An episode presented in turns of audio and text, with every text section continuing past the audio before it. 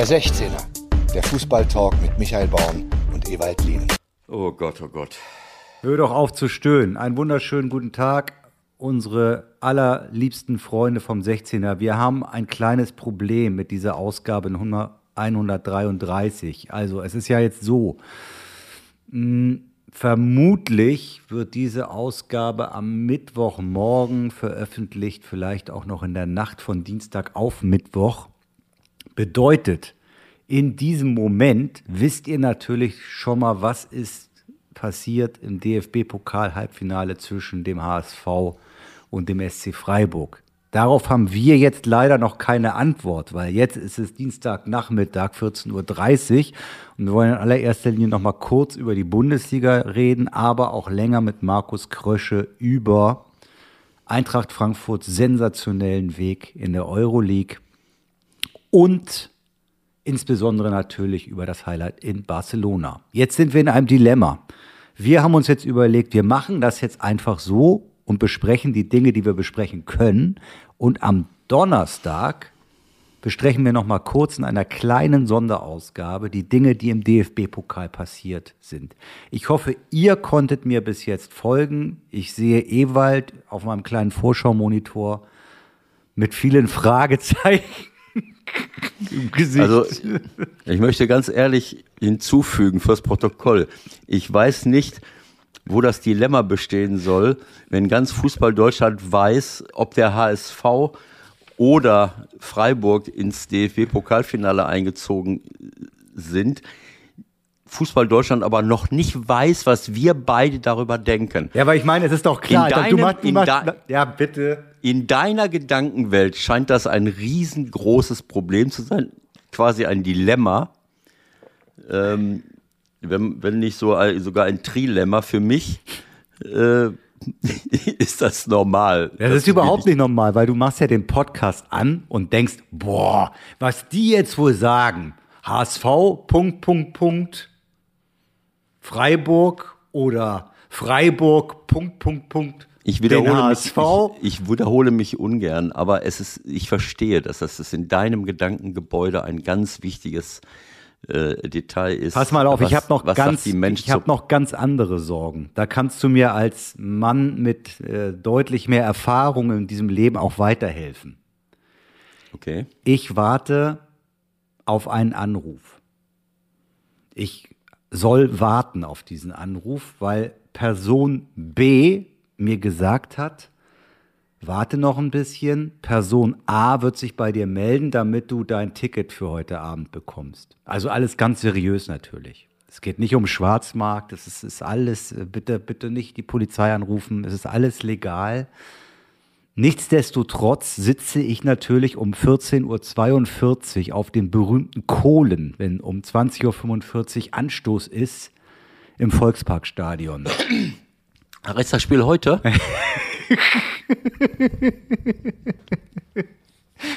also, soll ich dass Geduld haben? Soll ich Geduld dass du dir überhaupt haben? die Zeit nimmst, dass du dir überhaupt die Zeit nimmst, jetzt mit mir den 16er aufzunehmen. Ja, ich, ich kann mich überhaupt nicht konzentrieren auf diesen Mist hier, aber egal. Lauf dich doch Pass schon mal warm, lauf dich doch schon mal warm.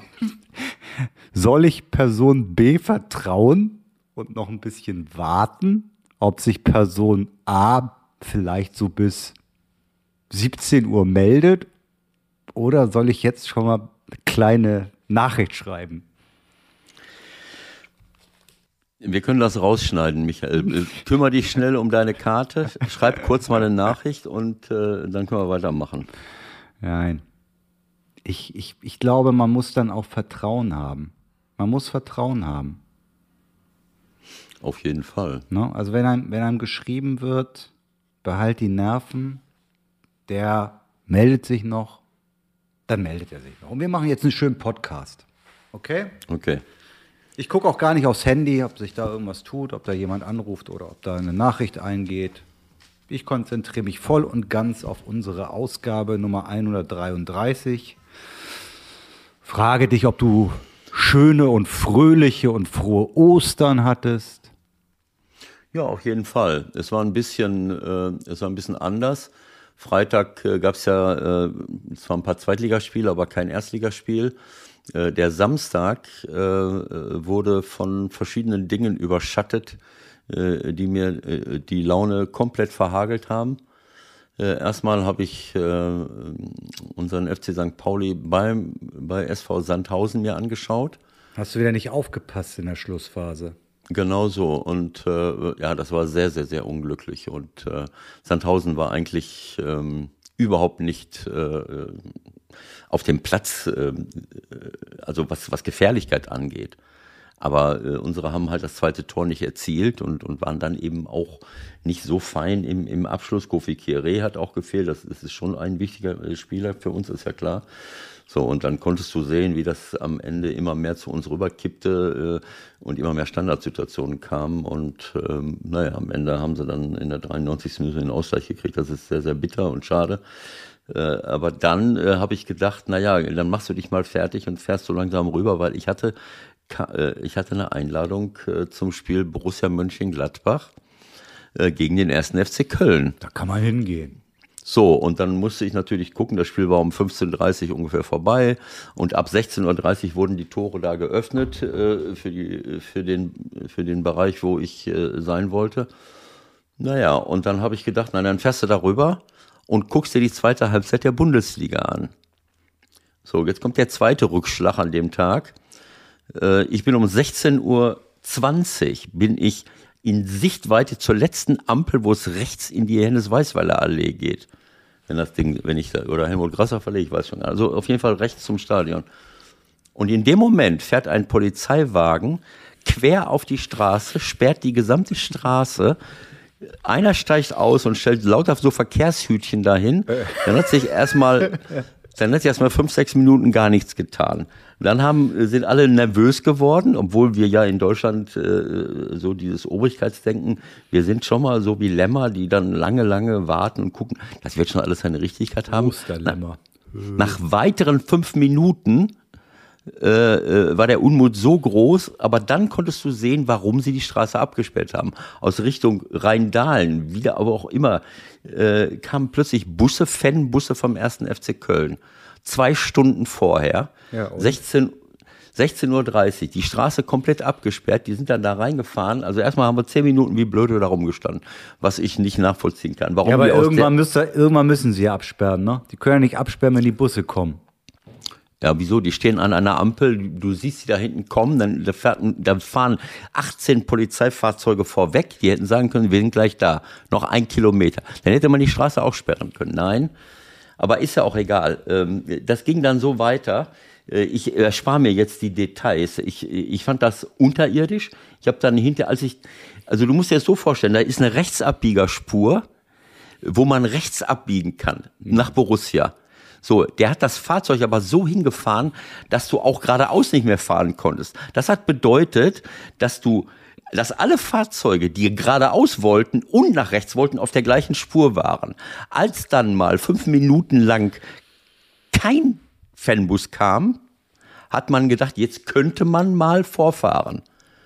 In dem Moment habe ich realisiert, dass derjenige, der vorgefahren ist, der Erste in der Reihe, geradeaus wollte. Aber geradeaus kamen die leeren Fanbusse wieder raus. sodass nicht ein Fahrzeug, nicht ein Fahrzeug rauskam fahren konnte. Als ich mich nach einer halben Stunde. ich ein Video das, von gehabt. Und? Als ich mich nach einer halben Stunde vorgekämpft hatte, es war mittlerweile 17 Uhr, vorgekämpft hatte bis zum, äh, bis zu der Ampel, habe ich den Polizisten gefragt, gibt es irgendeinen erkennbaren Grund, warum wir alle, die hier stehen, nicht rechts abbiegen können, wo doch kein Mensch kommt, wo auch keine Busse, selbst wenn da Busse rausfahren, kann ich doch in der anderen Spur, die komplett frei war, abbiegen. Ja, wir haben unsere Anweisungen. Ich muss dir ganz ehrlich sagen, wenn das Anweisungen sind, ich habe ich hab gedacht, ich bin, ich bin im Zirkus. Wahnsinn.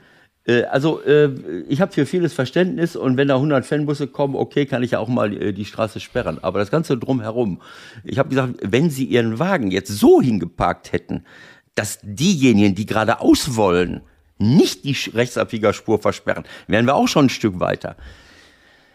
Okay, lassen wir das. Ich bin auf jeden Fall, komme ich dann an, sagen wir mal, mein Parkschein gut, lag da, gut alles gelaunt, wunderbar. Gut gelaunt kommst du an.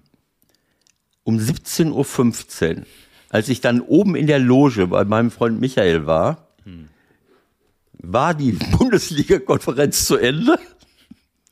Und ich habe die letzte, nächste Viertelstunde den Michael derartig zugetextet mit Hasskommentaren über alles, was ich an dem, dem Tag schon erlebt hatte.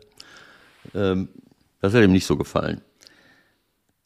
Da wusste ich aber noch nicht, mhm. Was für ein Spiel ich gleich erleben würde.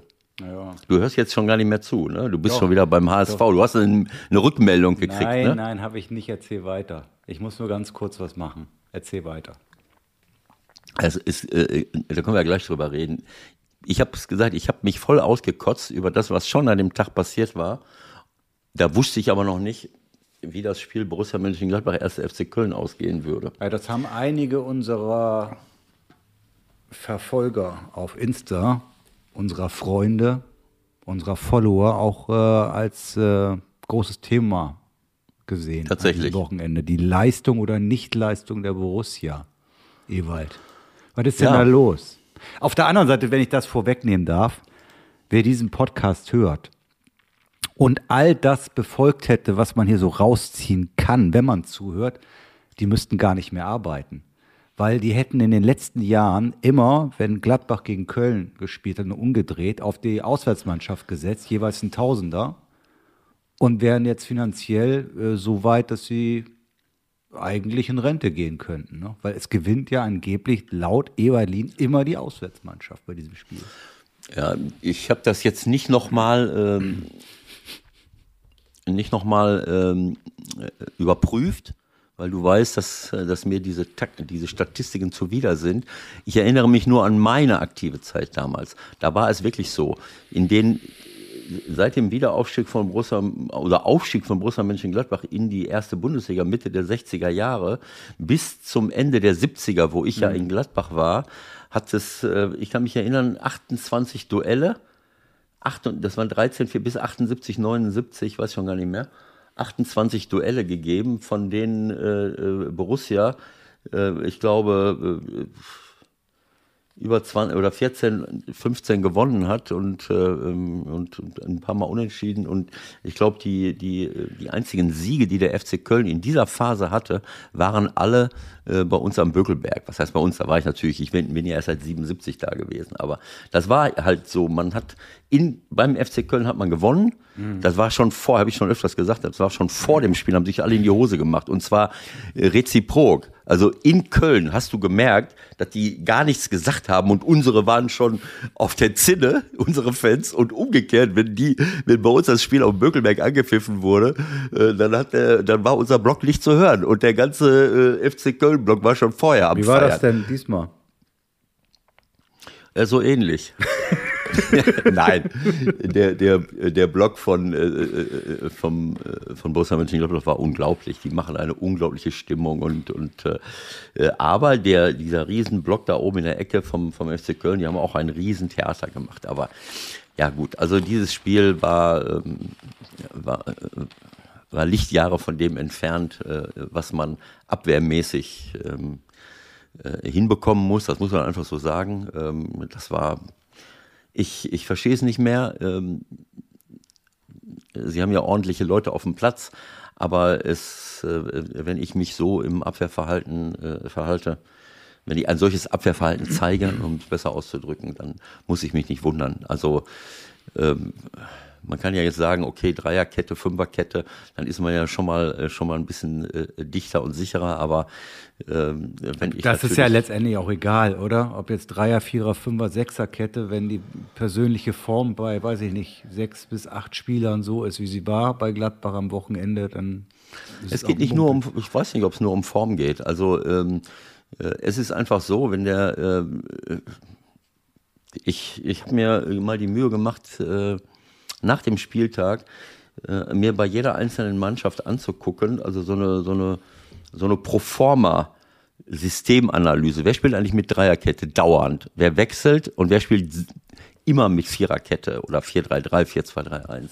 Und habe dann eine nicht ganz vollständige, aber schon interessante äh, äh, Feststellung gemacht, äh, mit der ich im Grunde genommen nur meine Vorannahmen bestätigen möchte, okay. dass das System für den Arsch ist.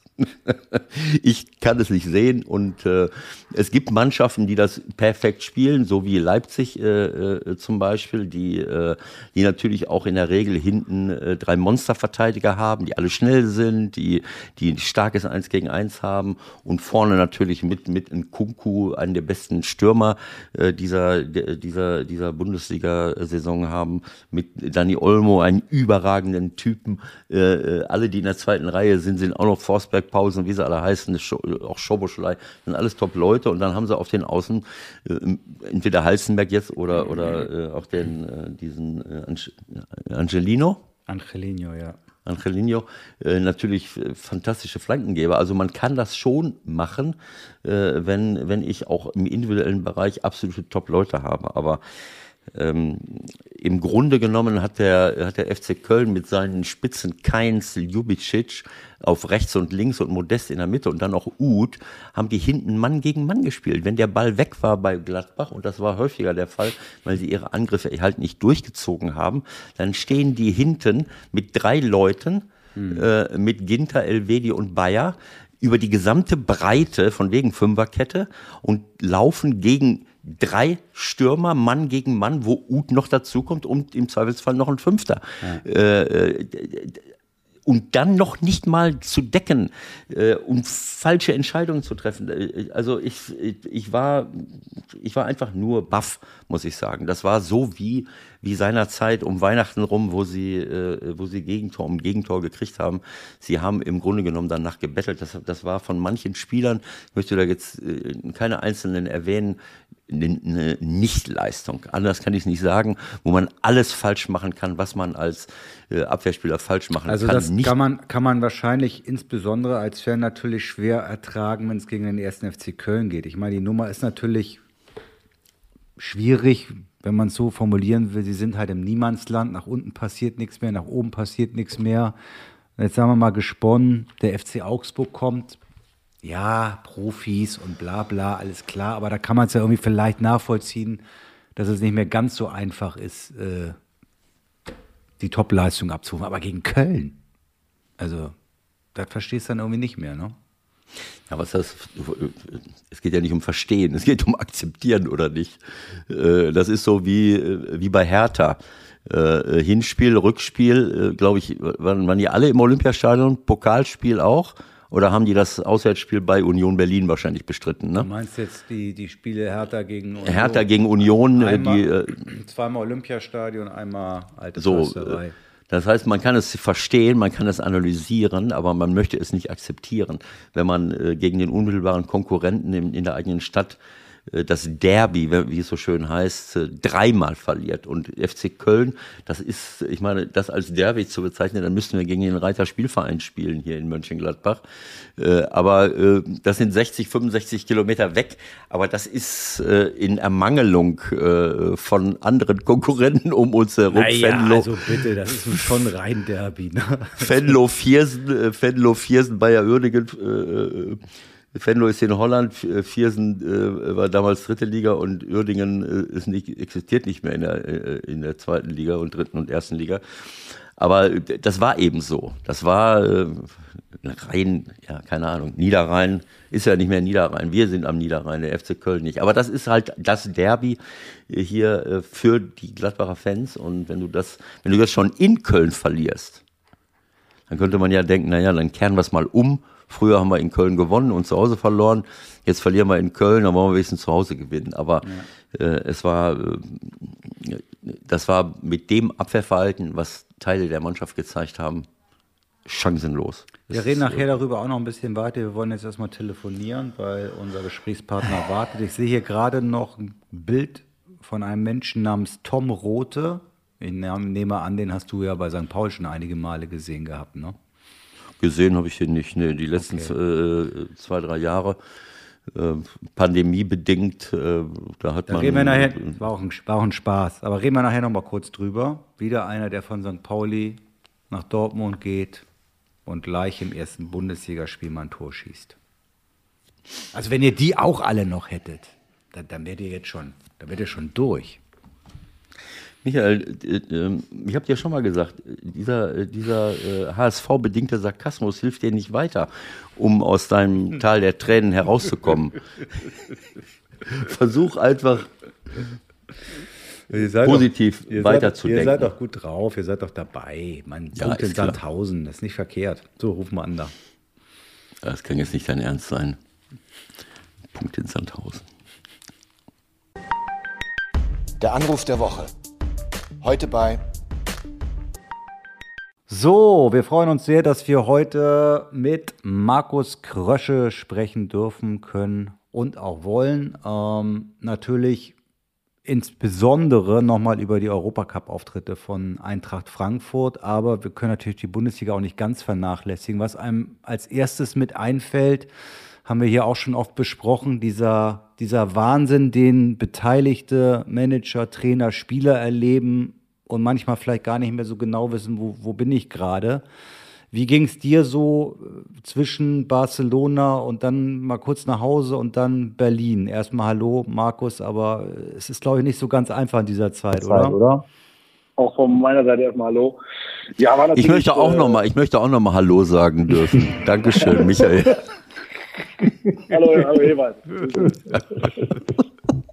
okay, dann jetzt. Auf die Frage zurück. Ja, also es war natürlich sehr turbulent. Ich glaube, dass ähm, generell in, in, am Donnerstag war, glaube ich, für alle beteiligt noch die, die vielleicht jetzt nicht direkt zu Eintracht, zu Eintracht Frankfurt gehalten haben, ein außergewöhnliches äh, Erlebnis, wenn auch, glaube ich, auch am, am Fernsehen, wenn da 30.000 Frankfurter in New Camp sind und wir das Spiel gewinnen und was dann danach passiert, das war schon sehr, sehr äh, aufregend und natürlich auch, ähm, äh, es passiert halt auch nicht so oft, dass, dass man dann natürlich dann auch in New Camp äh, dann gewinnt.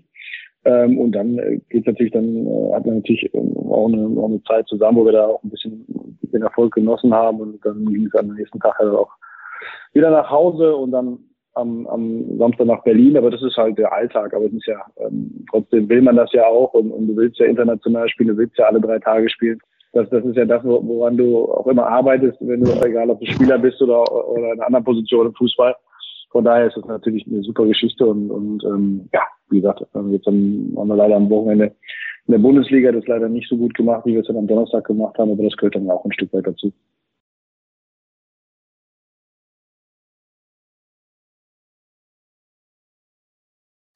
Äh, warum äh, es offensichtlich manchmal so eine Diskrepanz werde ich nicht sagen, aber äh, so eine äh, Euphorie auf allen Seiten, nicht nur von den Fans, sondern auch von den Spielern äh, in der Euroleague gibt und äh, die Bundesliga so manchmal, äh, ja, okay, ja, ihr, ihr bekommt das jetzt im Moment nicht hin, beides unter einen, oder Frankfurt bekommt es in den letzten Jahren nicht hin, beides immer äh, unter einen Hut zu bringen. Es war ja auch schon mal, man war auch schon mal oben mit dran, das ist klar. Äh, siehst du da irgendwie eine, äh, eine Erklärung für? Gut, wir müssen natürlich sehen, dass wir auch als Mannschaft natürlich immer an Grenzen oder über Grenzen hinweggehen müssen, um, in der, äh, um Spiele zu gewinnen. Und äh, das ist egal, ob wir jetzt Bundesliga spielen oder Europa League äh, spielen, müssen wir halt immer unheimlich viel investieren. Das ist sicherlich das eine, dass es dann natürlich schwierig ist, gerade auch was den Kräftehaushalt angeht, dann über immer alle drei Tage dann bei diesen bei diesen 100 Prozent zu sein. Das ist sicherlich eine Begründung. Mhm. Äh, die andere Begründung ist aber auch die Spielgeschichten. Also wenn man sieht, dass wir in der Bundesliga ja oft auch Situationen haben, wo wir sehr viel Ballbesitz haben, wo wir gegen gut verteidigende Gegner, tiefstehende Gegner spielen, ähm, wenn man das jetzt mal betrachtet, in den letzten Wochen, ob das jetzt hier Bielefeld war, wo wir relativ früh in Rückstand geraten sind, äh, Kräuter führt, ähm, äh, Bochum, wo wir, wo die jetzt gut verteidigen, dann haben wir viel mhm. Ballbesitz haben. Da haben wir momentan sind wir noch nicht so weit, dass wir da äh, immer regelmäßig gute Lösungen haben. Und in der Europa League ist es so, dass wir oft diejenigen sind, die natürlich sehr viel Raum zu umschalten mhm. haben, wo wir eher die Mannschaft sind, die aus dem Umschalten kommen. Und das fällt unserer Mannschaft natürlich äh, einfach oder einfach her generell, glaube ich, im Fußball ist das ähm, auch deutlich einfacher als das Spiel im letzten Drittel. Und ich, das sind diese beiden Komponenten, dass wir immer am Limit sein müssen, ähm, um äh, in der Lage zu sein, Spiele zu gewinnen und gleichzeitig dann auch die Spielgeschichte und die Herangehensweise des Gegners ähm, dann auch immer damit reinspielt. Und, und wir haben in der Bundesliga öfter Situationen, wo wir gegen tiefstehende Gegner agieren müssen. Und ähm, das ist natürlich dann auch ähm, ja, eine, eine schwierige äh, Aufgabe, als im Umschaltspiel zu sein. Mhm. Also Markus, eins muss ich sagen, ich finde das hochklassig äh, von dir, wie du hier antwortest. Also wenn ich diese Frage gerade eben als Entree quasi gestellt hätte, hätte Emma mir voll auf die Fresse gehauen irgendwie nach den letzten Wochen, dass er von mir jetzt hier eine Erklärung erwartet, warum es in der Bundesliga nicht so läuft, nachdem sie im Donnerstag in Barcelona gespielt haben. Das ist sensationell. Wollen wir noch ein bisschen schwelgen, wollen wir noch ein bisschen schwelgen in den Erinnerungen vielleicht? Also bei mir ist das Ding immer noch komplett präsent. Ich habe es in der Konferenz kommentiert für RTL. Es ist für mich das Spiel äh, des Jahres. Wie, wie geht's dir damit? Also du, war, du warst nämlich an unten mit auf der Bank, da haben wir nie Bilder bekommen, ehrlich gesagt. Warst du mit unten? Nee, nee, ich, ich war oben auf der Tribüne. Okay, ähm, okay. Ähm, ja, das ist natürlich auch für, für, für mich natürlich auch, äh, auch ein Erlebnis, ich glaube für jeden anderen, auch der bei uns im Club oder generell mit dabei war, ein außergewöhnliches er äh, Erlebnis.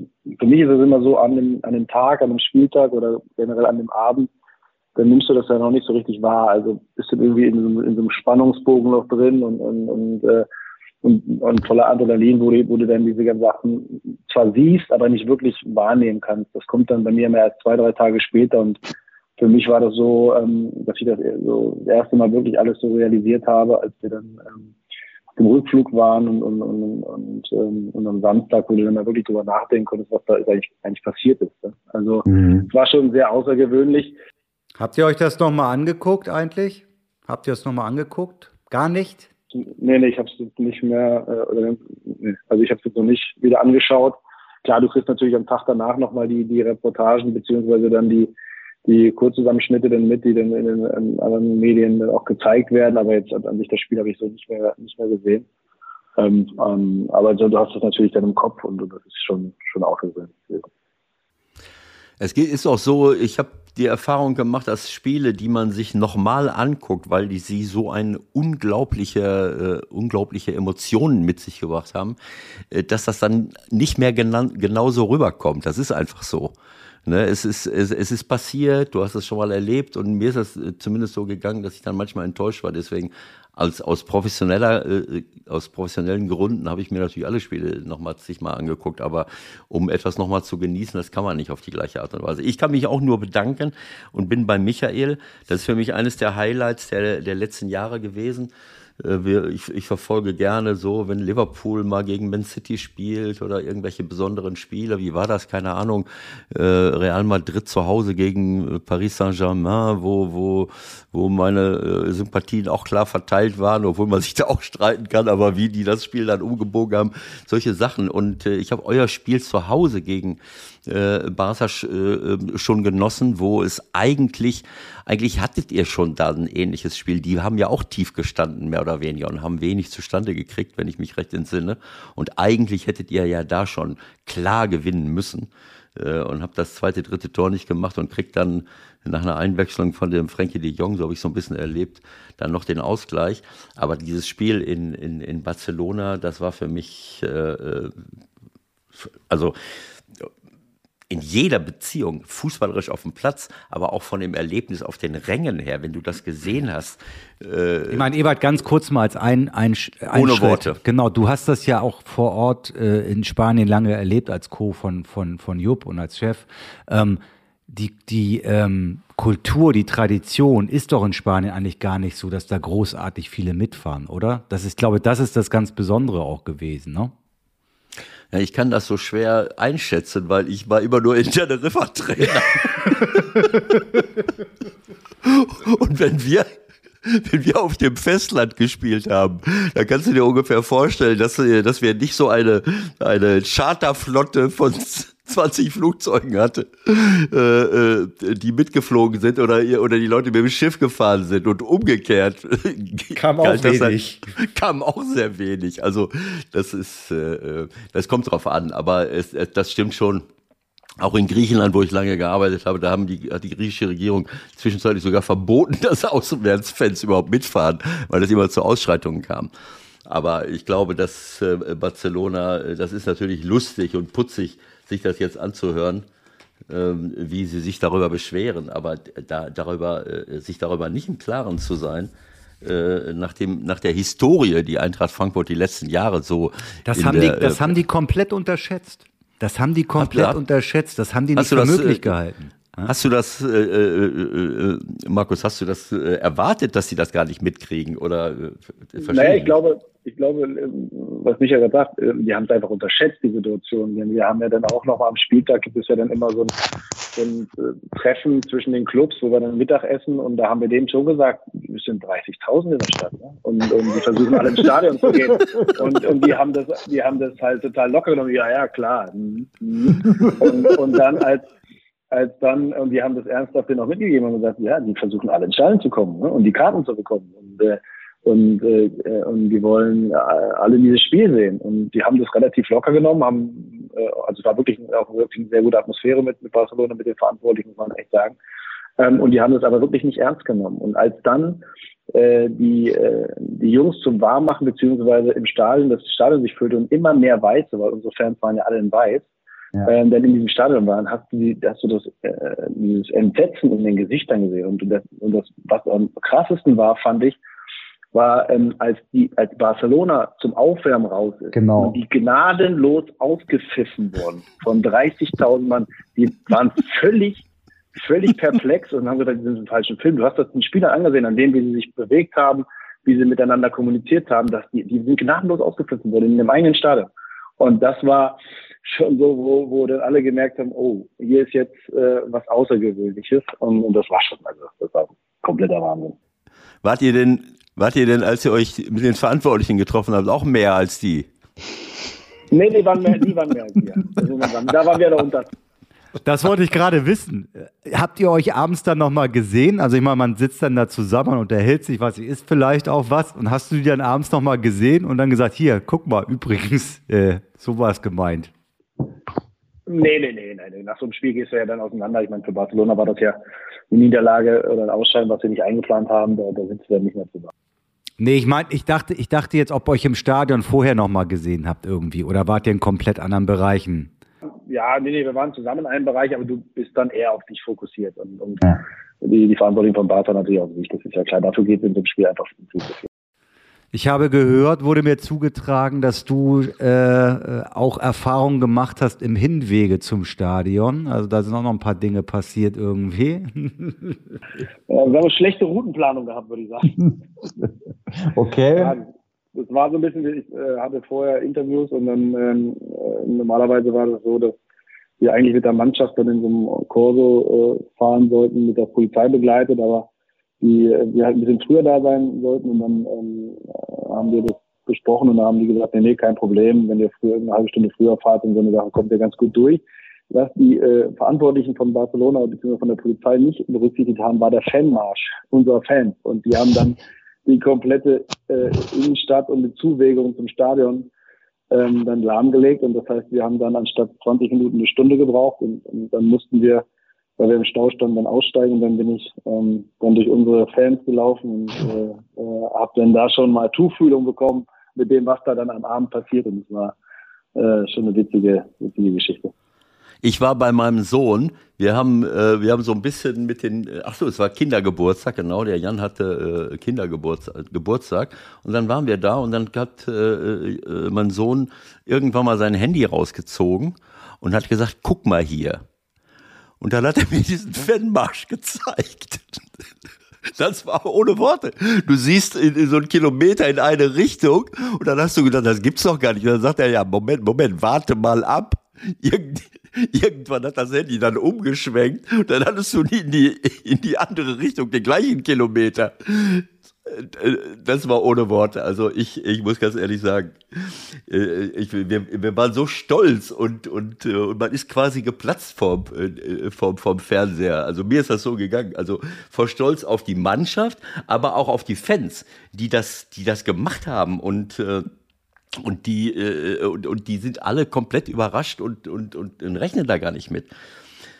Sag mir doch mal, wie viele Tickets stehen einem denn eigentlich zu, die die schicken müssen bei so Euroleague-Spielen? Oder gibt es ja, das, hängt, nicht? Es hängt, hängt, immer von der Kapazität des Stadions ab, das ist immer unterschiedlich. Ähm, so in der Regel sind das meistens so um die, um die 10 Prozent der Kapazität, die ein Stadion umfasst. Äh, jetzt in Barcelona wären es 5000, glaube ich, knapp gewesen, plus dann noch ähm, äh, jetzt eine andere Kategorie. Das heißt, wenn wir in diesem Bereich, besser, also in einem höherpreisigen Bereich noch eine Anzahl von Tickets, aber es waren 5000, die eigentlich regulär uns zugestanden hätten. Ja, aber wieso ähm, 5000 bei 90.000? Wo, wo ja, ist denn da die Logik? Das, das, ja, das, das, weiß ich nicht. Also es war, ähm, wie gesagt, das, das ist so ein Schlüssel, glaube ich. Das ist der Schlüssel, der Schlüssel, der jetzt, äh, jetzt gerade in Barcelona dann dementsprechend äh, ähm, war. Äh, jetzt weiß ich nicht, frage mich nicht, wie das jetzt zustande kommt, da im, im Detail in Barcelona. Aber es gibt so eine Faustformel, dass man sagt 10, 10 Prozent. Ähm, und äh, ja, aber die haben unsere Fans dann halt sehr, sehr einfallsreich gewesen, haben sich über diverse andere Kanäle dann einfach die, die Karten organisiert, was ich halt extrem witzig finde, ähm, äh, dass das äh, in dieser Anzahl geklappt hat. Und äh, wie einfallsreich naja, man sein muss. Naja, ich, ich denke mal, wenn, wenn, je größer ein Stadion ist, umso mehr gegnerische Fans kann ich doch auch zulassen.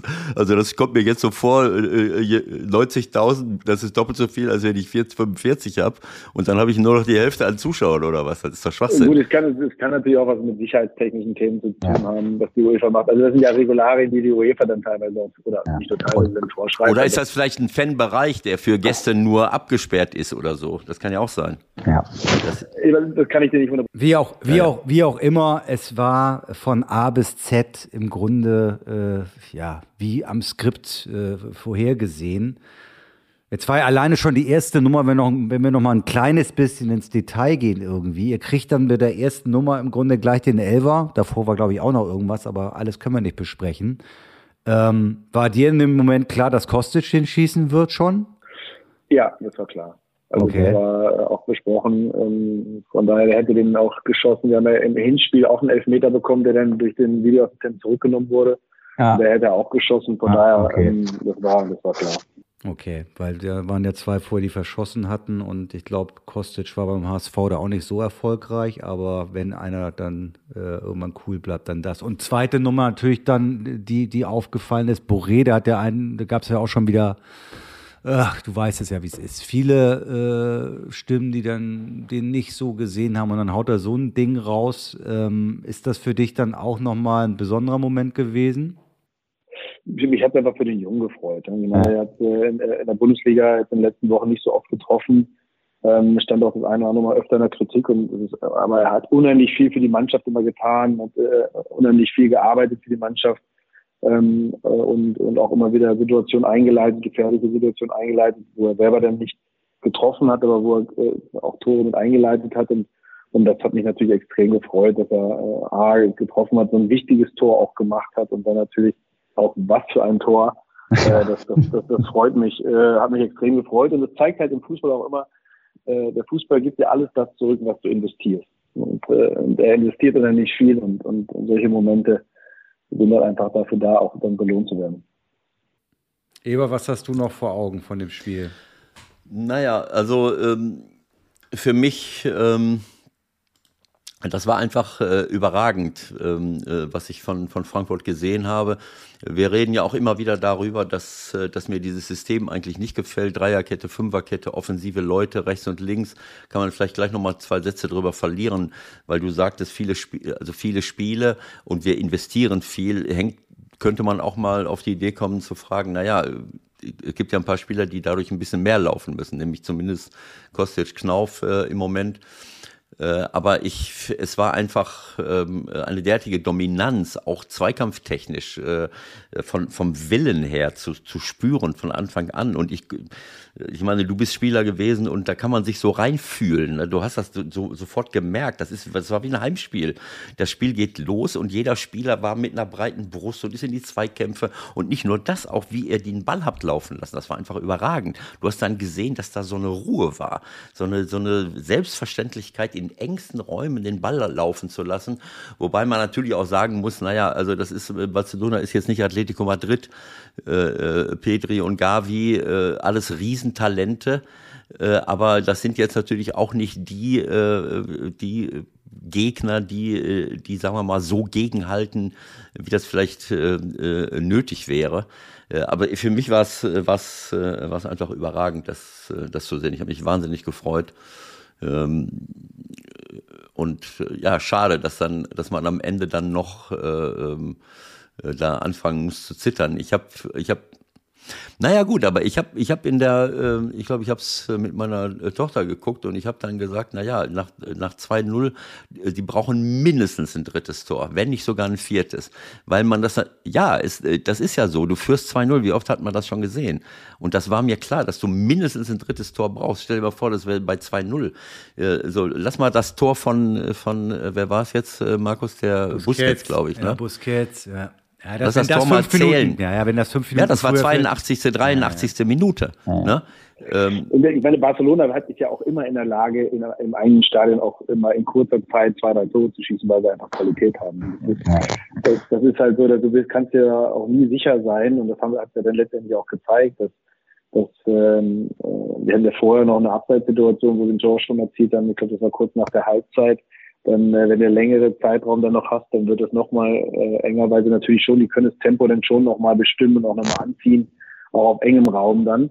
Ähm, von daher ähm, äh, ist das, das Gefühl, was du ja hattest, dass wir noch ein drittes brauchten, ähnlich hatte, ging es mir auch. Also, weil die halt immer in der Lage sind, natürlich dann, dann auch wiederzukommen. Aber ich glaube, was einfach wichtig war, ist, dass sie überrascht waren von der Art und Weise, wie wir sie attackiert haben, dass wir, dass wir versucht haben, immer wieder deren Rhythmus zu stören ähm, das kennen sie natürlich aus der spanischen Liga relativ selten und generell auch. Normalerweise sich eigentlich immer die Mannschaften sehr, sehr tief stellen und, und dann ähm, und wenig attackieren. Und wir haben immer versucht, auch immer mal zwischenzeitlich mal hoch zu attackieren. Und das hat dann schon auch im Hinspiel schon, schon deren Rhythmus gebrochen. Und äh, dann, was du schon sagst, dann fehlt denen natürlich dann auch dann für solche Momente auch die Erfahrung, weil die Pedris und Gavis natürlich auch sehr, sehr junge Kerle noch sind. Eben. Das kommt, äh, das kommt sicherlich äh, mit dazu. Jetzt sag mal, ähm, ihr seid in dieser Situation, in dieser wirklich äh, außergewöhnlichen, äh, nach dieser außergewöhnlichen Leistung mit diesem Event. Ich nehme an, du warst noch äh, lange mit draußen, hast gesehen, was sich da dann auch noch auf dem Rasen mit den Fans abgespielt hat, mit der Mannschaft, mit Glasner. Also das sind ja alles Bilder, die man nicht vergisst, wenn man sie gesehen hat. Und dann fahrt ihr aber wahrscheinlich zurück ins Hotel, weil es halt so ist, ne? Und draußen sind, weiß ich nicht, 20, 30.000 Frankfurter. Tut das auch so ein bisschen weh, weil man so ein bisschen gefangen ist oder ist es halt so? Ja, natürlich willst du natürlich in dem Moment äh, das alles vollumfänglich genießen und so, gar keine Frage. Aber man muss halt auch immer realist sein. Es war jetzt letztendlich erstmal nur das Viertelfinale.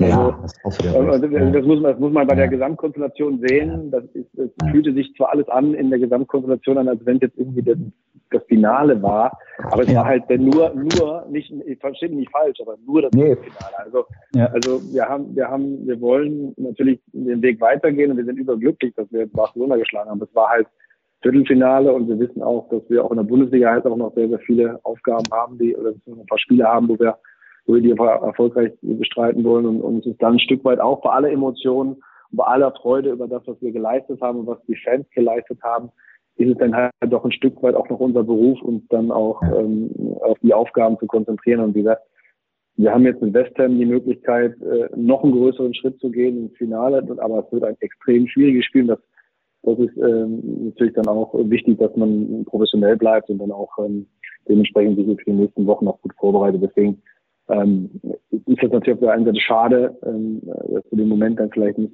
extrem genießen kannst, auch mit dem einen oder anderen, mit den Fans. Aber auf der anderen Seite ist es halt A, erst das Viertelfinale gewesen und zweitens mhm. halt auch unser Beruf professionell du hast, du hast völlig recht, Viertelfinale vergisst man sehr schnell mal. Es wird ja medial eigentlich auch so dargestellt, als äh, sei das jetzt der größte äh, europäische Tag der Eintracht aller Zeiten. Würdest du das auch so sehen? Weil ich meine, die haben ja immerhin mal einen UEFA-Pokal gewonnen, Ewald, oder? War das nicht so? Gegen wen war das noch? Ich kann mich da nicht dran erinnern. Also es ist natürlich, ich denke natürlich jetzt, äh, es ist ein außer, äh, außergewöhnlicher Tag gewesen für Eintracht Frankfurt, auch ähm, jetzt gerade auch in der Historie, wenn man sieht, wie wir jetzt in die Saison gestartet sind, mit Ausscheiden in Mannheim im DFB-Pokal erste Runde und mit den ähm, teilweise nicht so guten Ergebnissen dann am Anfang, wo wir dann auch in, in, in, in untere Drittel gerutscht sind, ist das natürlich außergewöhnlich, äh, außergewöhnliches Erlebnis und generell ist es natürlich ein Spiel, was, was in die Geschichtsbücher von Eintracht Frankfurt eingehen wird, weil du natürlich in Barcelona Barcelona geschlagen hast. So, das ist jetzt erstmal der Fakt. Auf der anderen Seite, wie gesagt, ist es halt, muss man die anderen Fakten halt sehen, es ist halt äh, nur Viertelfinale gewesen. Wir sind Halbfinale, was auch ein extrem großer Erfolg ist. Ähm, aber wir wollen den Weg natürlich weitergehen und, und, und wollen jetzt nochmal einen Schritt machen und dann ins Finale einziehen. Das ist schon das, das Ziel, das wir haben. Trotzdem würde ich da gerne nochmal drauf, ähm, äh, drauf eingehen, auch was Michael gerade gesagt hat. Also du sagst nur Viertelfinale, aber ähm, ich muss ganz ehrlich sagen, wir haben eine, ähm, darüber würde ich mit dir gerne auch nochmal ein bisschen reden, wir haben eine derartige, ähm, ein derartiges Gefälle in, im Fußball wie überall in der Welt, in der Wirtschaft, äh, zwischen äh, ganz großen finanzstarken äh, Vereinen und, äh, und vielen, vielen anderen, äh, so dass es für, für viele Vereine fast unmöglich ist, entweder den nationalen Meistertitel oder irgendeinen Champions League oder Euroleague-Titel zu gewinnen. Und sich dann immer nur darauf zu fokussieren, wer gewinnt jetzt äh, den ganzen Wettbewerb, äh, auch diese, diese Fokussierung darauf, was für Titel hast du denn eigentlich gewonnen? Äh, ich weiß jetzt nicht, Markus, wie oft du deutscher Meister geworden bist und, äh, und die Euroleague äh, gewonnen hast als Spieler. So, äh, und ich habe trotzdem den Eindruck, dass du, dass du, äh, dass du mit beiden Füßen auf dem Boden stehst und äh, jetzt nicht vor Verzweiflung den Kopf gegen die Wand klopfst. Also ich finde diese, dieses, das ist so so ein Reflex in unserer in unserer Gesellschaft und auch im Sport. Natürlich wollen wir erfolgreich sein, aber man muss auch realistisch sein. Und deswegen, ich finde, dass das ein schon ein historischer Triumph ist, nicht jetzt von der vom Fortschritt her. Wie gesagt, Michael hat es ja gerade schon mal gesagt, hat Eintracht Frankfurt nicht schon schon mal den UEFA-Pokal gewonnen. Damit wollten, wollte er mir einen reinbürgen, weil, weil wir mit Borussia Mönchengladbach dieses äh, ähm, im Hin- und Rückspiel verloren haben. Damals gab es noch Hin- und Rückspiel. 3-2 zu Hause gewonnen und in Frankfurt 0-1, äh, wie, äh, wie, auch immer. Da kommen wir gleich nochmal drauf. Aber ähm, äh, für mich ist dieses, dieser Moment, ich fand das sehr, sehr schön, nicht nur von den Spielern, auch vom Trainer, äh, der, der wirklich gesagt hat, klar kannst du jetzt als, äh, als Sportdirektor sagen, Moment, wir haben gleich wieder Bundesliga, aber äh, das ist ein Moment, natürlich äh, hat man vielleicht ein bisschen über den Durst hinterher noch getrunken, natürlich hast du nicht genug geschlafen, natürlich hast du dann eine Stunde in dem, in dem Moment, wo du eigentlich substituieren musst, da kannst du jetzt aber in so einem Moment nicht rumgehen und sagen, so, jetzt musst du aber dieses Elektrolytgetränk noch zu dir nehmen und nimm, nimm doch mal ein paar, mal ein paar andere Sachen zu dir, dann, dann denkst du ja, der tickt nicht mehr ganz sauber. Also ich fand die Art und Weise, wie ihr das genossen genossen habt und auch zelebriert habt vor den Fans. Michael sagte, war das nicht schade äh, vom Hotel? Ich meine, viel, viel länger kann man das ja nicht feiern. Da eine halbe Stunde mit den Fans äh, äh zu feiern im Stadion und mit hundertmal. Ich fand das einfach überragend. Und äh, das ist etwas, was sie nie vergessen werden, egal wie weit ihr jetzt noch kommt. Und das ist auch berechtigt so, weil das Leben ist eben eine Aneinanderreihung von Momenten und nicht, äh, und nicht nur, dass man am Ende guckt, äh, Moment, äh, was hat man denn jetzt eigentlich erreicht? Irgendein kluger Mann hat mal gesagt, äh, es kommt nicht, äh, wie, wie, wie heißt das so, äh, äh, so schön, die,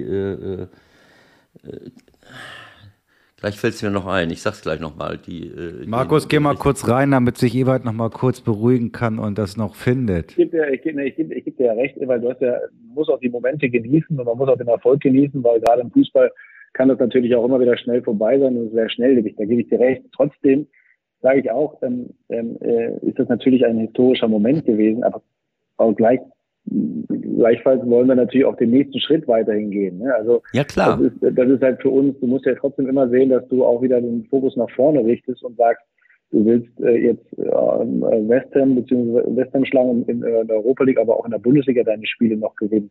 Ähm, das ist natürlich immer ein schmaler Grad, aber es ist wichtig, trotzdem die Fokussierung zu behalten, ne? weil ähm, wir können ja trotzdem uns über den, über den Moment freuen und, und mhm. dieser historischer Moment und die, die, Zeit mit den Fans und, und das Spiel und, und all diese Themen. Das schmälert das ja nicht. Trotzdem ist es natürlich dann auch gerade in, in meiner Position auch die Aufgabe, schon auch den Fokus dann wieder auf das Morgen zu haben ne? und, und auch zu sagen, pass auf, ja, das war super, aber es war erst das Viertelfinale.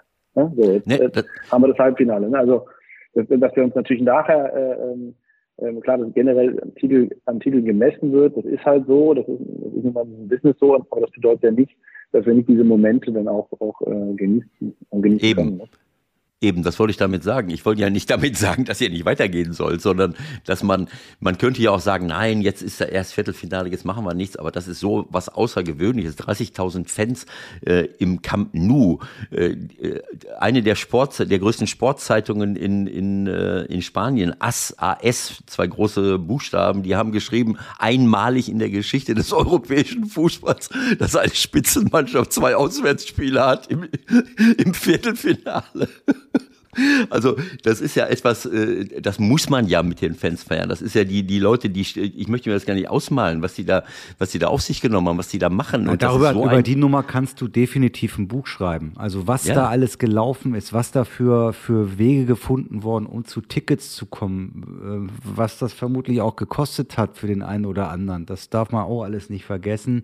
Ähm, nichtsdestotrotz, wie du sagst, wir gucken auch ein bisschen nach vorne in Deutschland wird die Erwartungshaltung natürlich jetzt so sein, leider aus eurer Sicht, naja, Barcelona geschlagen. Wer ist denn eigentlich West Ham? Ich bin sicher, ihr intern werdet das anders äh, behandeln. Das ist leider auch ein ganz schönes Brett, ne? Total. Also wenn man sieht auch, ich meine, A ist die in, äh, Teams aus der, aus der Premier League immer natürlich Top-Teams auch. Das, das muss man einfach sagen, egal ob die siebte, achte sind weil die Intensität, äh, die in der Premier League herrscht, äh, doch deutlich nochmal eine andere ist, als die in der Bundesliga ist. Das muss man ehrlicherweise sagen. Und West Ham hat natürlich auch eine richtig gute Mannschaft. Ne? Also das muss man, muss man auch sagen. Die haben individuelle Qualität, die als Mannschaft agieren die sehr, sehr gut.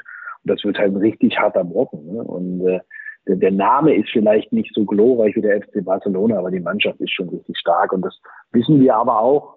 Ähm, und das, aber das ist ja aber trotzdem auf der anderen Seite auch klar, dass du in, in Euroleague Halbfinale jetzt auch kein, keine Tennistruppe mehr, mehr äh, ja. triffst. Ihr habt ja, ihr habt Ihr habt ja auch logistisch ein bisschen Probleme jetzt, ne? wenn ich das richtig mitbekommen habe. Äh, vor dem Rückspiel ist eigentlich am 2. Mai das Bundesligaspiel gegen äh, oder in Leverkusen angesetzt. Versucht ihr da noch irgendwas zu machen? Ja, wir, wir, wir sprechen mit, dem, mit der DFL, aber das ist nur an, so festgelegt worden. Ähm, wir können ja leider an dem, an dem Freitag halt nicht spielen, weil wir ja den Donnerstag schon das Hinspiel haben.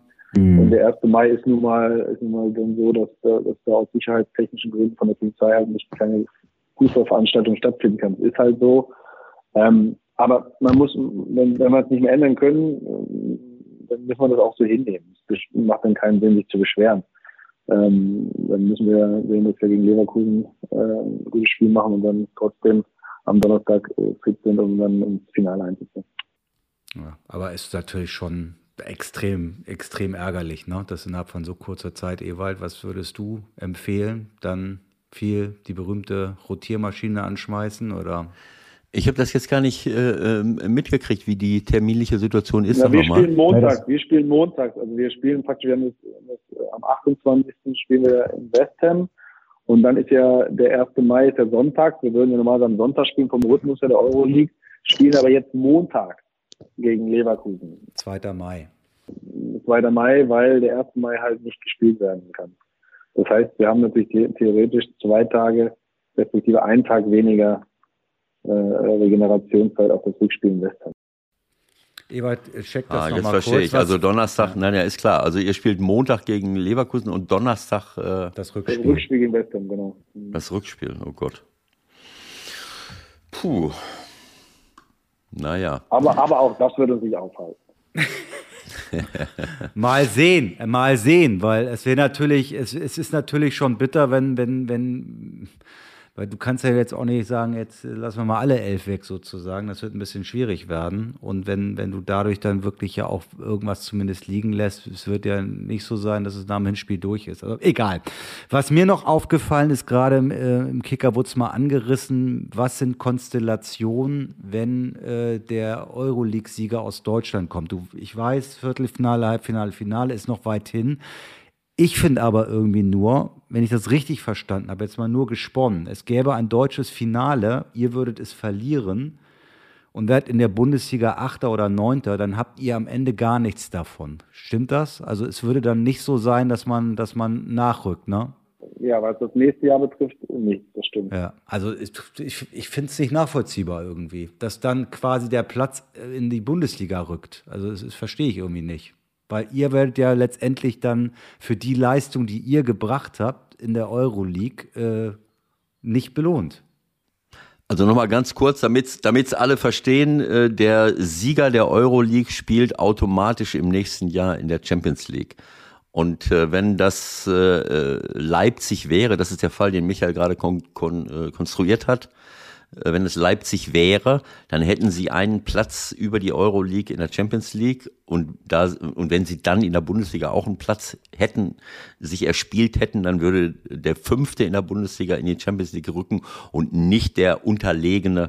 Also ein bisschen äh, äh, Konstruktion, äh, aber wie gesagt, äh, das ist Michael halt aufgefallen. Ja, ist natürlich, ist natürlich ähm, dann in dem Fall ein bisschen unglücklich gelöst. Ähm, aber gut, ähm, wir können es jetzt da auch nicht ändern, wenn es Regularien. Ist ja auch ganz einfach, ihr gewinnt das Ding einfach, ne? Und dann, dann hat sich ja eh alles erledigt. Ja, da haben wir, da haben wir die Lösung schon. Wie kann ich auch bekommen? Dann kannst du auch noch mal ganz anders einkaufen und musst nicht wieder findig sein und irgendwelche 18-Jährigen verpflichten. Transfermarkt weiß ja schon wieder Bescheid, wen du da alles schon angeblich und so weiter.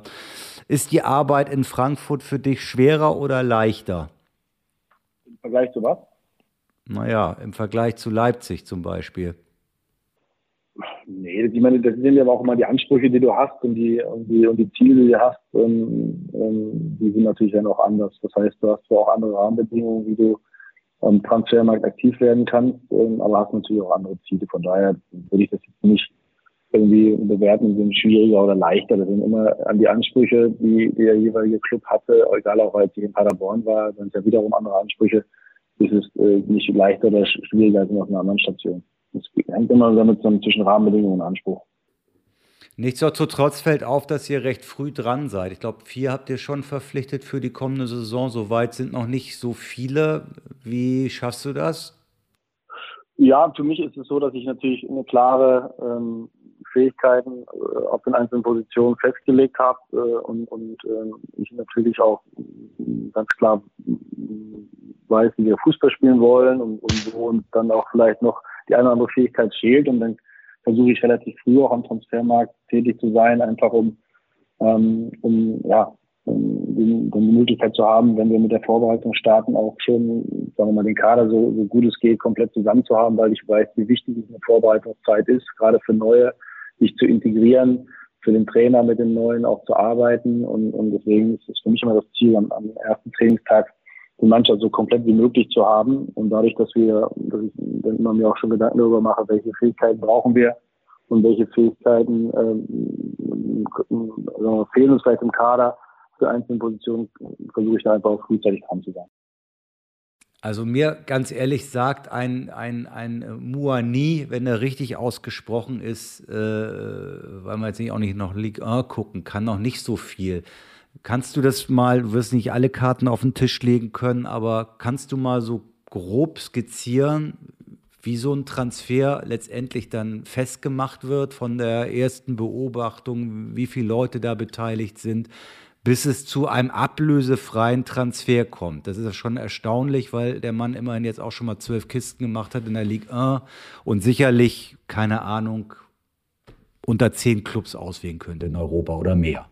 Ja, also grundsätzlich ist es so, dass wir, wie gesagt, wir legen halt die Fähigkeiten fest auf den einzelnen Positionen, die wir brauchen, um unsere, unsere Spielidee und unseren Fußball zu spielen. Und der und dann wiederum auf den jeweiligen Positionen gibt es auch wieder unterschiedliche Fähigkeiten. Und diese Fähigkeiten sind festgelegt. Das heißt, das ändert sich nicht, ähm, äh, auch jetzt nicht, wer der Trainer ist oder, oder generell, sondern es ist so, wir haben eine Art und Weise, Fußball zu spielen, dann werden die Fähigkeiten festgelegt und dann gibt es arbeiten wir halt mit Daten äh, und, und, und können an von Daten relativ schnell schon eine gewisse Anzahl von Spielern ausschließen und die, die Anzahl der Spieler, die für uns in Frage kommen, reduzieren und dann äh, wird darüber dann äh, Videoscouting gemacht. Das heißt, wir werden dann in relativ kurzer Zeit dann schauen wir uns so circa zehn Spieler an, äh, wo es darum geht, ähm, den Spieler kennenzulernen, nochmal deutlich mehr zu sehen, seine mhm. Fähigkeiten zu sehen. Und das sind dann die letzten fünf Spiele, die aktuellen Spiele und dann fünf Spiele, die sag mal, besonders sind, keine Ahnung, gegen, wenn wir jetzt einen Verteidiger holen, äh, von mir aus gegen einen großen Stürmer, gegen einen kleinen Stürmer, gegen einen schnellen mhm. Stürmer, dass man so ein bisschen Eindruck bekommt und dann wird wieder die Anzahl der Spieler reduziert und dann gehen wir ins Live-Scouting, wo wir dann äh, praktisch dann den Spieler identifizieren und dann gibt es drei, meistens so zwei, drei Spieler pro Position, die dann für uns in Frage kommen und mit denen beschäftigen wir uns dann intensiv und dann versuchen wir den Spieler zu überzeugen, dass das, dass unser Weg für ihn der richtige ist, dass wir ihn weiterentwickeln wollen, wie wir ihn weiterentwickeln wollen und, und äh, beschreib, beschreibt auch seine Rolle bei uns im Team.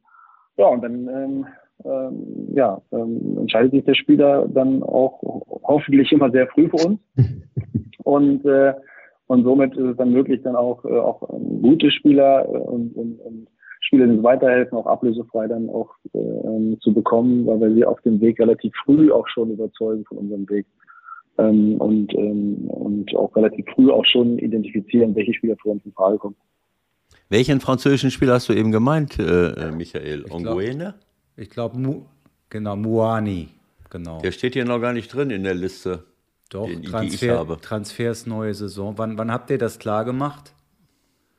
Ja, jetzt im, im Januar. Hm, okay. Also, der steht, hier, der steht hier gar nicht drin. Also ich habe äh, bei Weltfußball äh, 722 schon acht Spieler, neun Spieler sogar. Ja, das ist, du bist bei der falschen Quelle, Ewald.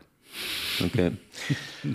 ähm, darf ich nochmal äh, darf ich noch mal fragen, ähm, äh, oder ich, äh, ich erkläre nochmal, ein sehr guter Bekannter von mir hört gerade unsere alten ähm, äh, unserer alten 16er und, und äh, hat mir die Tage geschrieben, exakt vor einem Jahr, der wusste, der wusste nicht, dass wir mit dir heute sprechen, habt ihr mit Markus Krösche gesprochen und äh, da war äh, der Wechsel von Julian Nagelsmann und Konate äh, irgendwo hin. Äh, Zu wohl, den Bayern noch nicht fix, ne? Äh, noch nicht fix. Und äh, so, jetzt bist du nach, ähm, äh, und da habe ich dich auch äh, offensichtlich gefragt, naja, die Großen schlucken die Kleinen. Und dann hat äh, dieser Bekannte mir vorgeworfen, vielleicht hast du dabei übersehen, dass du auch mit je jemandem sprichst, der, äh, wo ein großer Konzern dahinter steckt, der, äh, der natürlich auch dafür gesorgt hat, dass äh, Leipzig so, so groß geworden ist. Wie siehst du das mittlerweile? Hat dein Wechsel zu Frankfurt irgendetwas damit zu tun?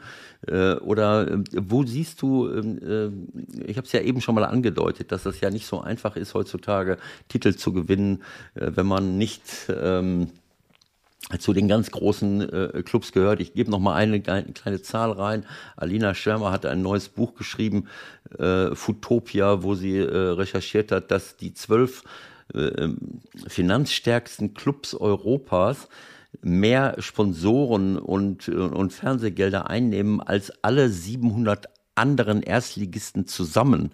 So, und ähm, äh, wir müssen uns schon Gedanken darüber machen, so wie wir es auch im Rest unserer Gesellschaft machen, ähm, wo wir hinwollen mit der Wirtschaft, aber auch mit dem Fußball. Äh, hat, sich, hat das irgendeine Rolle gespielt, diese, diese grundsätzliche Entwicklung, oder wie, wie siehst du das? Damals habe ich äh, scheinbar mich nicht getraut, dich zu fragen, na ja, äh, ist das, äh, ist das alles so äh, okay, was RB macht?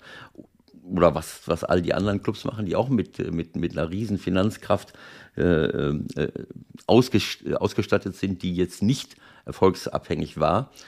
Äh, oder ähm, ja, wie, wie siehst du die, die, die Zukunft des Fußballs und was hat das mit, mit deinem Wechsel nach Frankfurt zu tun?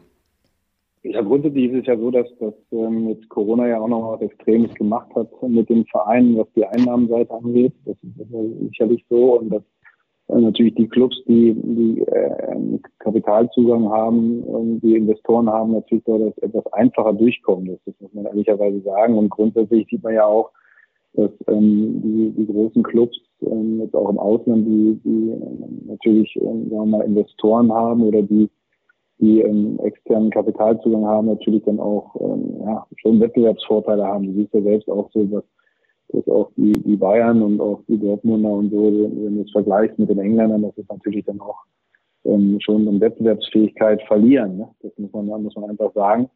Äh, grundsätzlich ist das aber so, das können wir nicht verhindern. Also so sind die Regularien, so sind auch die, so sind, ist es halt strukturiert in, eine, in dem einen oder anderen Land.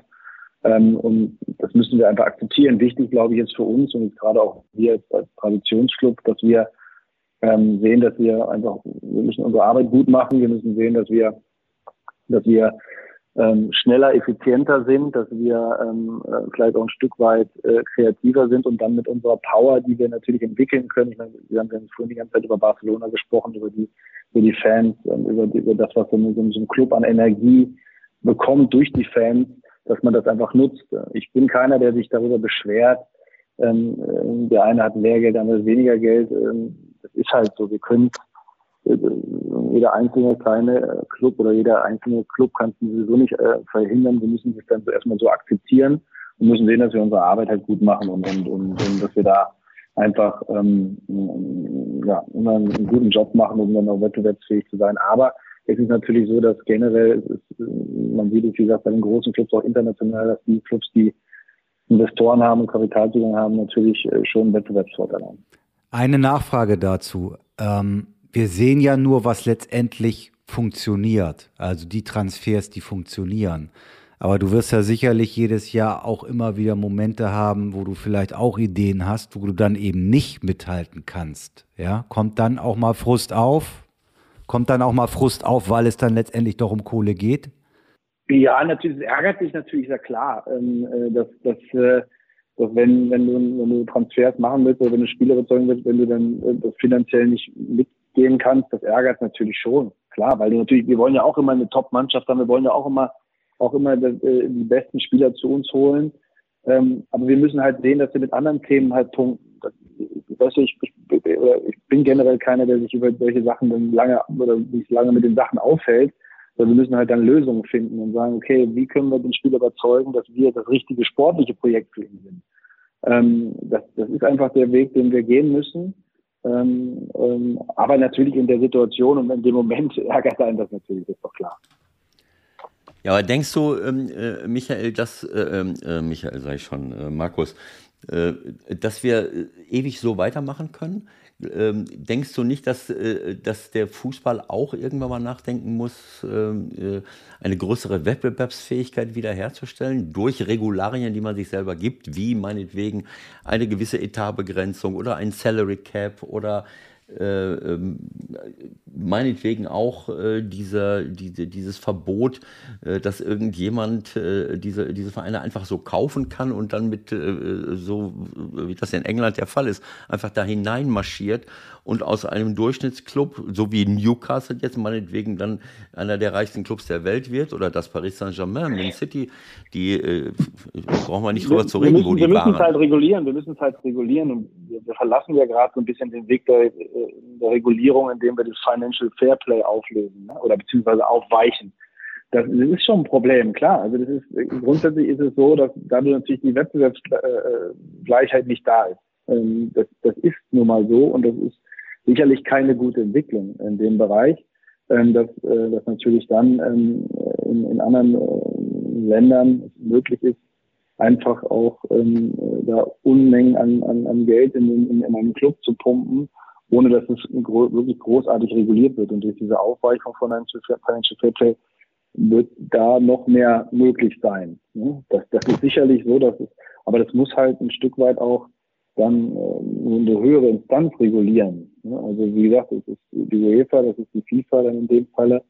Ähm, ähm, von Salary Cap ist es halt extrem schwierig, ein Salary Cap zu machen, weil du ja eine weltweite Wettbewerb hast. Salary Caps funktionieren meiner Meinung nach immer nur bei den, äh, in den Sportarten, die jetzt keine globale Reichweite haben im Sinne von oder beziehungsweise keinen globalen Wettbewerb, wie zum mhm. Beispiel NBA, wo es die Top-Basketball-Liga ist oder American Football, wo es die Top-Liga gibt, das auf Dauer ähm, äh, wird das nicht funktionieren, wenn du im globalen Wettbewerb bist, weil dann ähm, du das ja dann auch in jedem Land und wie viel, ich meine, ich weiß nicht, wie viel äh, professionelle Fußballligen es gibt auf gutem Niveau in, in, in der Welt, aber gerade in Europa hast du natürlich einen Wettbewerb auch unter den Ligen und dann äh, da eine Einheitlichkeit zu finden im Salary Cap wird schwierig.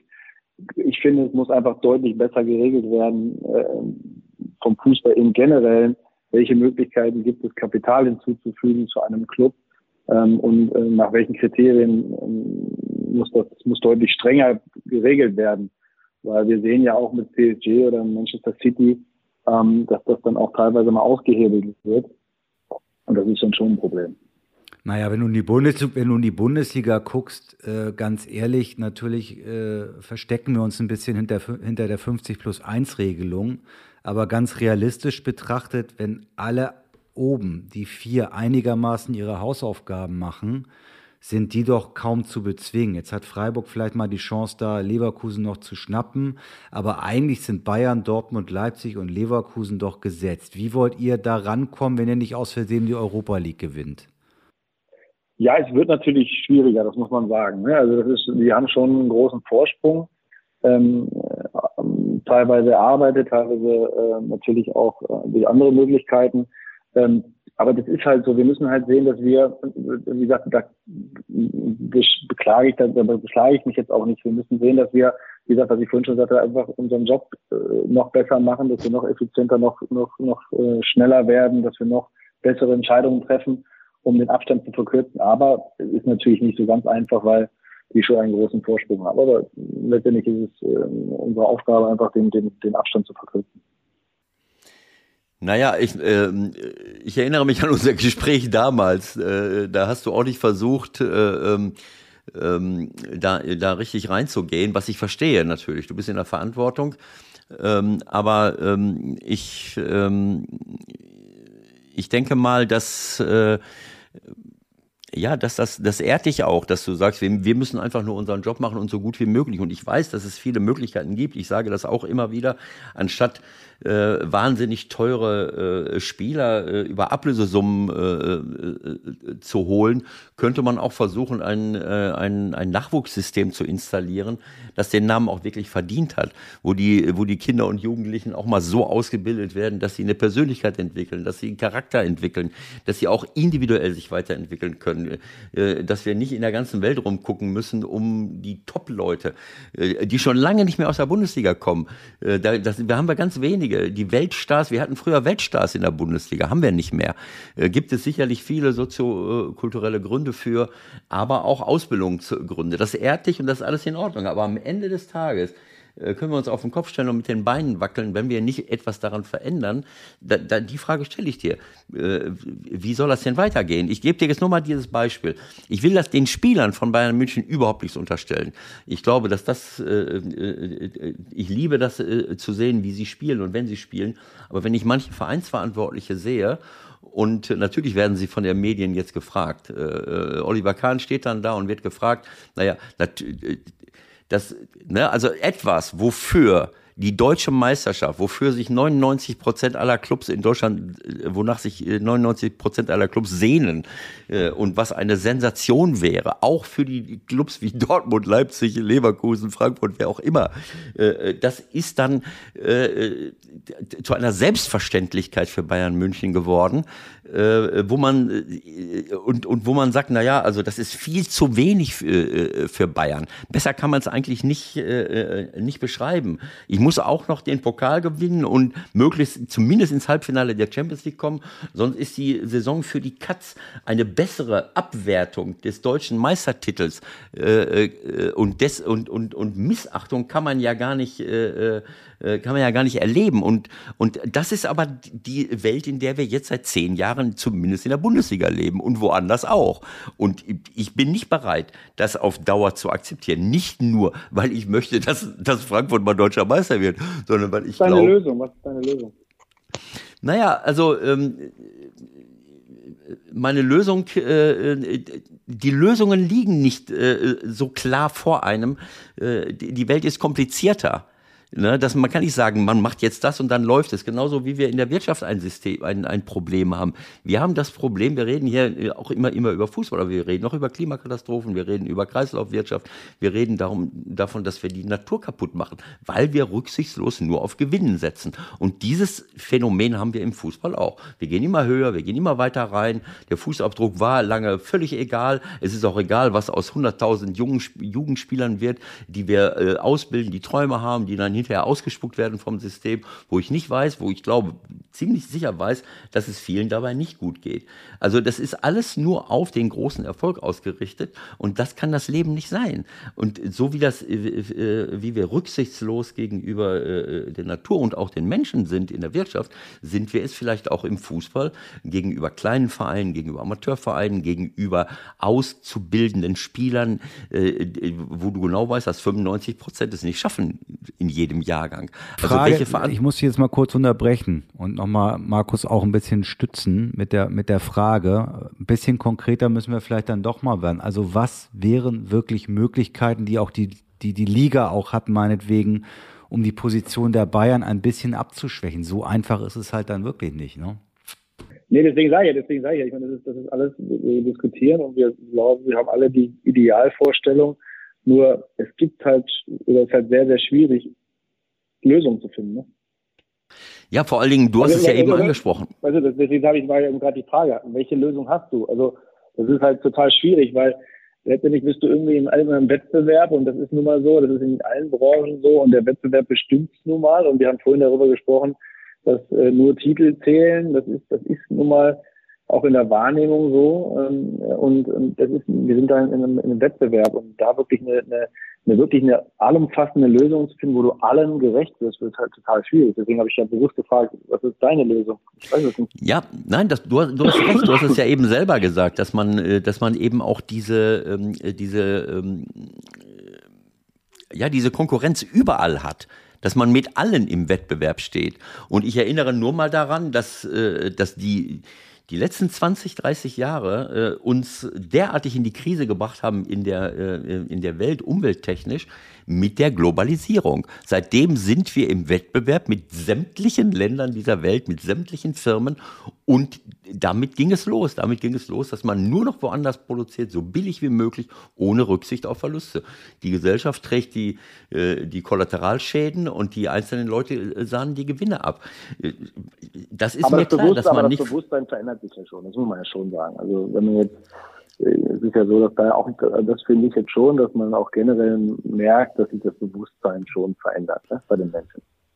Das ist richtig. Das ist, das ist völlig klar. Aber äh, ich, ich will nur äh, einfach mal dieses, äh, auch das Bewusstsein dafür schärfen bei den Verantwortlichen, die nicht so oft in, in diese Richtung denken. Jetzt haben wir angefangen mit Nachhaltigkeit. Das weißt du selber, dass ihr als Bundesligist jetzt ab, ab nächsten Sommer eben auch gewisse Standards in Sachen Nachhaltigkeit ähm, damit äh, ja, zieht man eigentlich nach gegenüber vielen anderen Branchen, wo das schon seit Jahren äh, unterwegs ist und, und man äh, schon ein, ein, Stück weiter ist.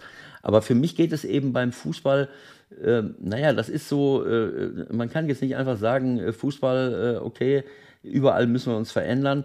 Im Fußball, da, das genießen wir dann und schauen mal, wo es, wo es hingeht. Ich glaube, dass wir uns auch fragen müssen, auch national, dieser internationale Wettbewerb, wunderbar. Aber auch hier national. Ich glaube nicht, dass es viele Länder gibt, wo, es, äh, wo du 24.000 Fußballvereine hast, äh, die im Grunde genommen für das ganze Land eine riesengroße soziale Kraft darstellen, äh, die so wenig unterstützt werden. Vom Staat, von Geldern aus dem Profifußball, wo wir wo auch du dich wirklich irgendwann mal fragen musst, naja, wo sollen unsere Talente denn herkommen? Du holst ja jetzt auch, wenn ich das hier richtig gesehen habe, äh, aus aller Herren Länder holen wir Talente. Vom HSV natürlich, ist doch klar. Ne?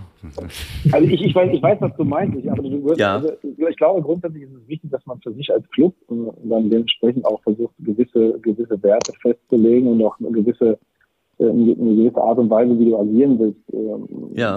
Und das ist, glaube ich, schon wichtig, dass, das, dass wir das auch alle uns da ähm, immer wieder auch hinterfragen. Ähm, und auch was gerade, was, was du gerade angesprochen hast, bezüglich auch Talententwicklung und, äh, und ja. auch äh, die Schwerpunkte zu setzen, weil Talententwicklung ja an sich, die Verantwortung haben wir ja, oder müssen wir als Club ja auch tragen. Es sind halt letztendlich alles Kinder und junge Menschen. Und wir haben, ja. müssen sehen, dass wir den Fokus da ja nicht nur auf, auf die sportliche Leistungsfähigkeit lenken, sondern auch auf deren Persönlichkeitsentwicklung und schulische Entwicklung und auch einen gewissen Umgang miteinander haben. Ich glaube, dass, dass das wichtig ist, und da gebe ich dir recht, dass wir in diesen Bereichen sehen müssen, dass wir auch als Fußball unserer Verantwortung gerecht werden und sehen gerade im Nachwuchs, dass wir sie nicht als, für die Kinder und Jugendlichen nicht als Mittel zum Zwecken äh, sehen, sondern dass wir sie als dass wir ein Teil ihrer Entwicklung sind äh, auf ihrem Lebensweg und dass wir da schon sehen müssen, dass wir da bei aller sportlichen Wettbewerb und bei allem ähm, Fokus auf Sport, dass wir da aber auch in der Wertevermittlung ganz, ganz wichtigen Part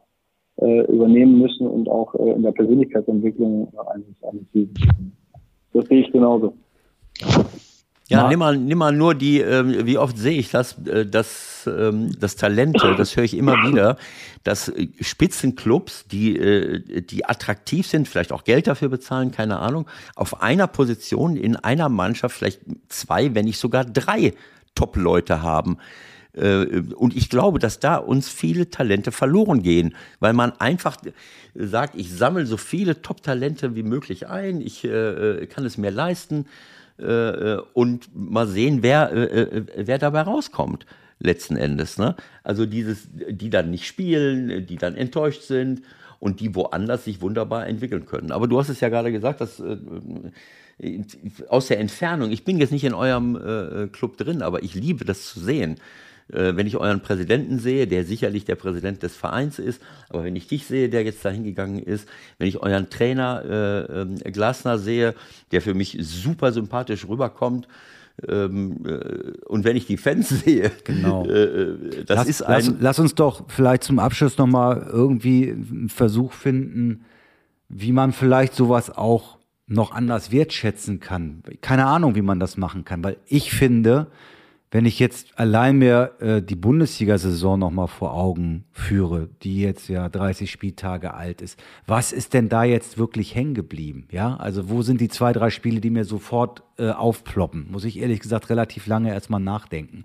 Dieses Ding von Barca gegen Eintracht Frankfurt, das ist unvergessen. So und natürlich war es nur ein Viertelfinale und natürlich gibt's dafür keinen Titel.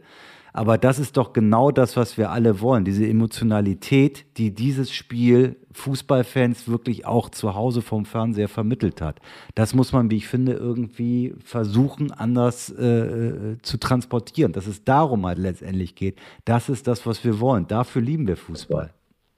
Vielleicht ist auch das so ein bisschen das, was so ein bisschen äh, auch dafür spricht, dass es doch möglich ist, dass du vielleicht mit geringeren Mitteln äh, auch, auch, auch außergewöhnliche Dinge mal erreichen kannst. Dass das natürlich nicht in der Regel ist, das ist klar, aber das macht ja den Fußball auch aus, ähm, dass wir es geschafft haben, in Barcelona zu schlagen und, und die, die, diese Highlights dann auch zu setzen. Und ich glaube, dass es trotzdem im heutigen Fußball auch noch möglich ist. Natürlich schwieriger vielleicht als in der Vergangenheit, aber es ist trotzdem im Fußball immer möglich. Ja, klar. Ich meine, Freiburg macht jetzt einen, einen sehr guten Weg. Köln mit Steffen äh, Baumgart äh, ähm, aus ihren Möglichkeiten unglaublich äh, viel. Ähm, also natürlich ist es möglich, ne? aber ich, ähm, ich würde mir einfach wünschen, dass man eben auch langfristig versucht, in eine Richtung zu denken, dass man dieses, dieses Diktat des Geldes in irgendeiner Form aufbricht. Ähm, ich äh, betrachte mich auch nicht als den großen, äh, den größten Spezialisten diesbezüglich, aber was die Werte anbetrifft, die dahinter stehen sollten, da halte ich mich schon für kompetent, um zu sagen, wir müssen etwas, ähm, etwas verändern und, und keine Ahnung, Michael hat es gerade gesagt, vielleicht muss man es anders honorieren.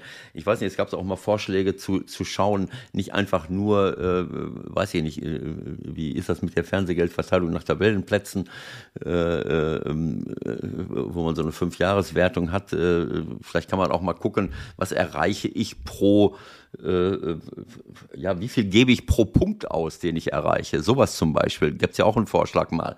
Hast du dich damit mal beschäftigt? Also wenn ich, wenn ich mir anschaue, wenn du jetzt so ausrechnen würdest, wie viel Freiburg, ich weiß nicht, wie hoch der Etat von Freiburg ist, wie viel die jetzt für ihre 51 Punkte pro Punkt ausgegeben haben und vergleiche das dann mit Borussia Dortmund, könnte ich mir vorstellen, na.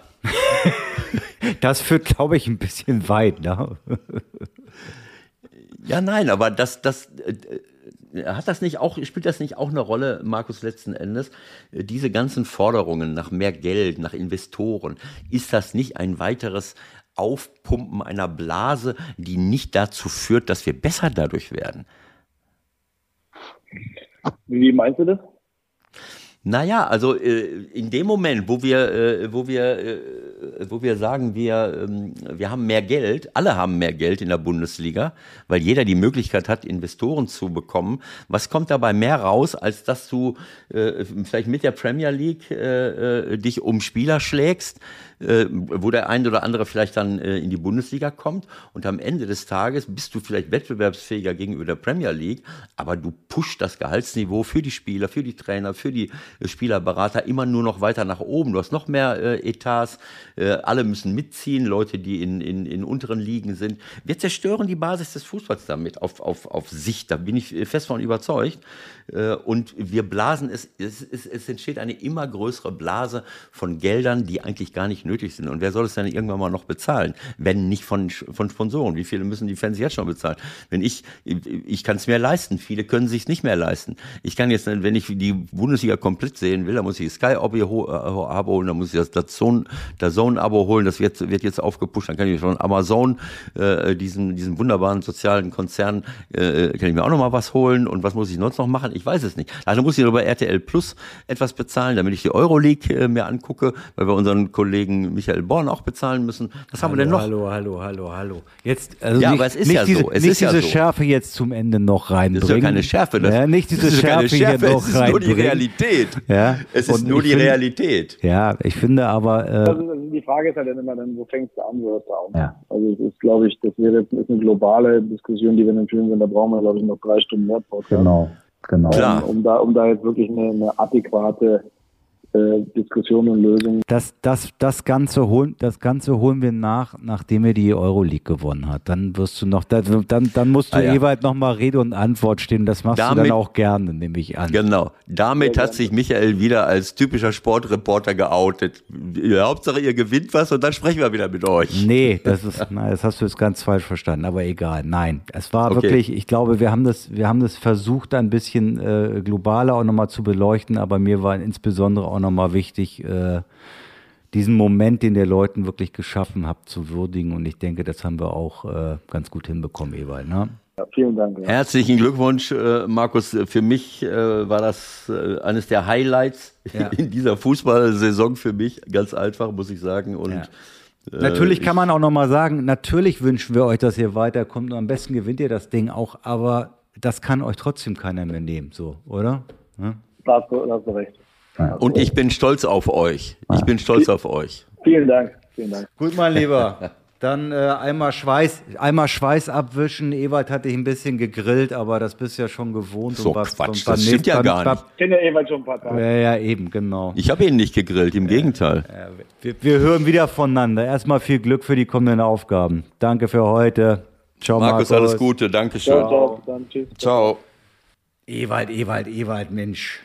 Kannst doch den armen Mann nicht so foltern. Naja, so bist du. Was habe ich denn gemacht? knallhart denn in die Wade nochmal gebissen. Das hat er nicht erwartet. Er hat gedacht, wir feiern den jetzt ab und du kommst hier mit dem großen Ganzen. Na, ist schon okay. Naja, ich meine, äh, man kann doch nicht gegen Barcelona gewinnen und dann in der Bundesliga Zehnter sein. Das Ja, geht ja, doch eben, nicht. Genau. Das ist ein, eigentlich hätten wir mal die Trainerfrage stellen müssen. So, Sitzt Oliver Glasner ganz zu schweigen von am der, von Wochenende der gegen Hoffenheim noch auf der Bank? äh, ganz zu schweigen von der Systemfrage. Ja. nein, also ich finde, dass Markus das, äh, das überragend macht, auch wenn er das jetzt nicht äh, zugegeben hat äh, und, und auch nicht so. Ja, aber was äh, soll er zugeben? Also ich Nein. meine, er, er Nein, es hätte ja zugeben Gru- können, dass, dass er in Leipzig natürlich profitiert hat von einem Konzern, ohne den das einfach schlichtweg unmöglich gewesen wäre. Ja gut, aber warum ist er dann weggegangen? Warum ist er weggegangen? Ja, weil ich glaube, dass er äh, da jetzt anders arbeiten kann als vorher. Das sind interne Gründe auch. Ja gut, das macht durchaus sein und äh, ähm, naja, deswegen habe ich auch mal nachgefragt, ohne jetzt äh, von ihm zu.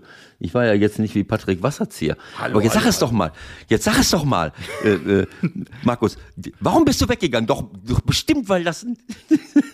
So, Äh, Ewald, ähm, ich vertröste auch unsere Freunde, die uns geschrieben haben auf Donnerstag. Ähm, wir werden jetzt nicht mehr so viel rein. Wir haben schon eine Stunde 30 ja, wieder. Du, ne? hast, du hast so viele Fragen gehabt und Markus hat freundlicherweise so viele Antworten gehabt, dass wir jetzt hier Schluss ah, ja, machen. Ja, ja, Aber Donnerstag gibt es eine kleine Spezialausgabe nach dem Pokal und dann bin ich mal gespannt, wie es uns da so geht am Donnerstag. Also. Aber trotzdem darf ich diesen Satz noch sagen, mir hat das super gefallen, wie Markus äh, reagiert. Ich habe das gerade gesagt, ich kann mir schon vorstellen, dass das was anderes ist. Ich meine, Frankfurt ist zwar im Moment nicht äh, an der Spitze der technisch-taktischen Entwicklung in der Bundesliga, aber es ist einer der Traditionsclubs, äh, der ein derartiges Fanpotenzial hat. Und das ist eigentlich für mich die höchste Basis und, und, und der größte Fundus, den man haben kann, wie man jetzt gerade in Barcelona gesehen hat.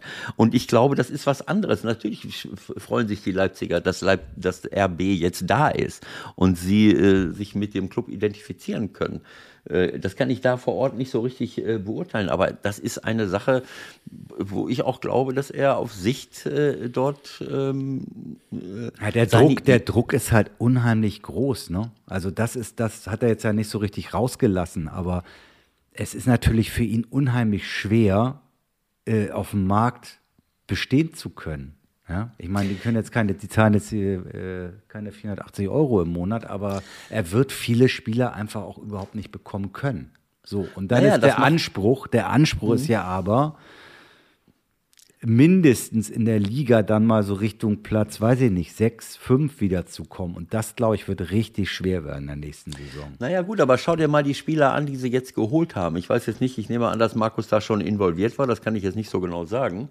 Äh, aber ähm, von AC Milan einen Jens Hauger äh, äh, auszuleihen, von Dynamo Zagreb einen Christian Jakic, von Atalanta Bergamo einen Sam Lammers, ganz zu schweigen von, von den, ähm, ähm, von den anderen Spielern, die, die auch jetzt im Kader gelandet sind, wo wir uns gefragt haben, naja, wer bleibt denn dann jetzt übrig, wo, wo, wo Rebic weg ist und äh, Aller weg ist und Jovic mhm. weg ist und dann kommt Ansgar Knauf jetzt im Winter.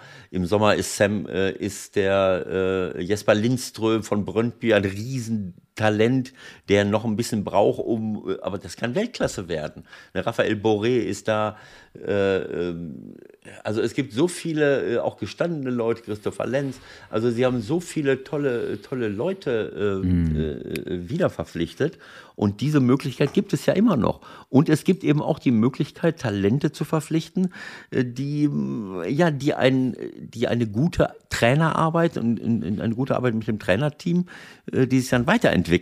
Ali Du ja. zum Beispiel wenn man sie nicht im Frankfurter Westend äh, ab, abhängen lässt oder wie das da heißt, keine ja. Ahnung. So, Schluss jetzt. Es reicht, es reicht für heute. Mein ihr Gott, hört, ehrlich. Ihr hört, die Eintracht hat einen, äh, einen neuen Fan gewonnen. Er heißt Ewald Lien. Macht's gut, viel Spaß mit dem DFB-Pokal. Wir hören uns Donnerstag. Okay, Leute, alles Gute, schöne Woche.